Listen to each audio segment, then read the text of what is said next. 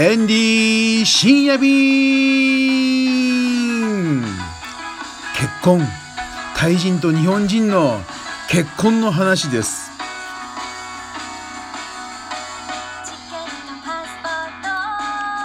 お疲れ様です。エンディです。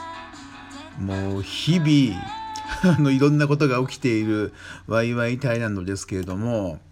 まあ、今日もねあの国際結婚の件でまあ笑っちゃうようなまあ笑っちゃいけないですけどトラブルが発生したんでまあどうしたらいいか、まあ、これを今日聞いてあこんなことあるんだ。じゃあ気をつけよう。っていうふうに思っていただける方が一人でも多く、えーこの災害被害を被らないようにしてほしいなということでお話をしたいと思います。まあワイワイタイランドはですねタイ人の女性と日本人の男性の国際結婚の,、まあ、の取り組みもしているんです。なぜかというと少子化じゃないですか。ね、日本やっぱり人口が減っていくっていうのは国が元気なくなると思ったんですよ。うん、なので、まあ、人数増やしたいでもエンディが増やすわけにはいかない自らね。なので あのまあ、タイ人の女性と日本人の男性の組み合わせがいいんじゃないかなと思ったわけです。日本人の女性ももう晩婚化ですよね30代になっても結婚しない方どんどん増えてます。えー、1990年代ぐらいまではやっぱりこう30になる前に女性は結婚しないとなんかまずいなっていう雰囲気があったんです。もう26歳ぐらいになるとあのなんかクリスマスケーキの話にも例えられてやばいなっていう流れが、えー、日本の中にはあったんですけれどももう最近40代になろうとしても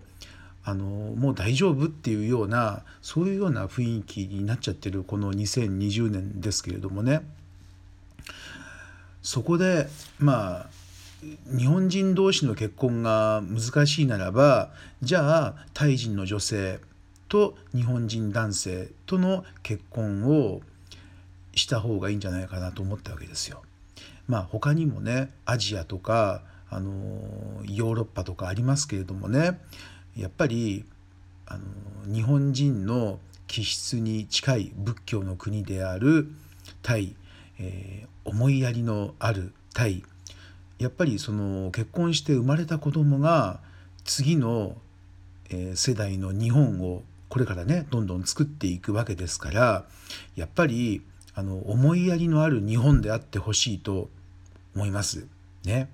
なので、えー、タイ人タイの国の女性がいいんじゃないかなと。そこでヘンリーは、えー、タイ人女性と日本人男性の国際結婚を取り組み始めたんですね、えー、もう2004,5年から始めてましたね。はい。そこでですねまあトラブルがトラブルっていうのかな、まあ、これは考え方の違いですからねでもそれはちょっとひどいでしょっていうのがあるわけです。まあ、社内の対人女性もプッて笑っちゃってましたから例えばですよ今日はこんなことがあったんですよ。初めてあ一回ねあのまあパーティーがあってそこで対人女性と日本人男性とあのうまくマッチングしたんです。そこでデートですよ。1回目。ね。焼肉屋さんに行ったそうです。タイ人の女性、えー、30代後半ですかね。で男性は、えー、っと4543ぐらいかな、うん、2人で行ったそうです。焼肉屋さん。そしたら、えー、焼肉食べ終わった後は今度このタイ人の女性の親戚のタイのスナックに連れて行かれちゃったそうなんですよ。でそこで1万円ぐらいを使うことになってしまったと。ねえ。でさらにこのね女性がタイ人女性がですよこの日財布を忘れてしまったそうなんですよ。本当かよ。そうそういうことですよ。でさらになんかあの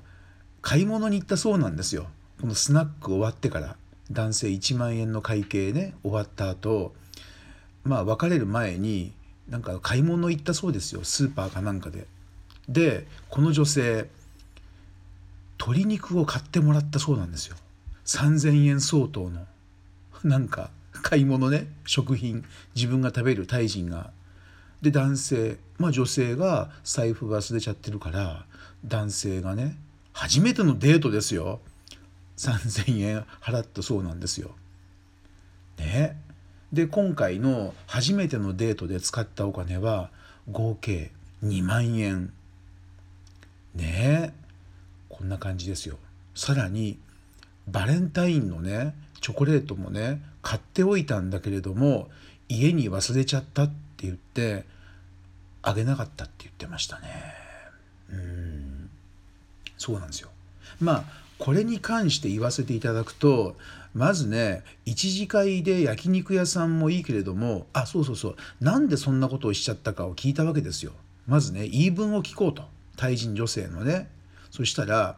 焼肉食べてる時にあの友達、まあ、親戚ねから電話が友達か友達から電話があって会いたいって言われたからでこの日本人の男性に「一緒に行きますか?」って言ったら「行くって言ったから」って言うんですよ。まあねえまあその男性も多分あこの女の子の友達どんな感じかなってちょっと見たいとは思ったと思うんですけれどもまあ最初からそれはしないでしょうね。でなんでこのお金を払わしちゃうかですよね。ここ私の親戚のスナックだから今日お金はいいですよとかねだって親戚のねこのスナックのおばさんもねだって言うでしょう。だってこの人がもしかするとこの姪のね新しい旦那さんになるかもしれないから「いや今日はお会計いいですよ」って。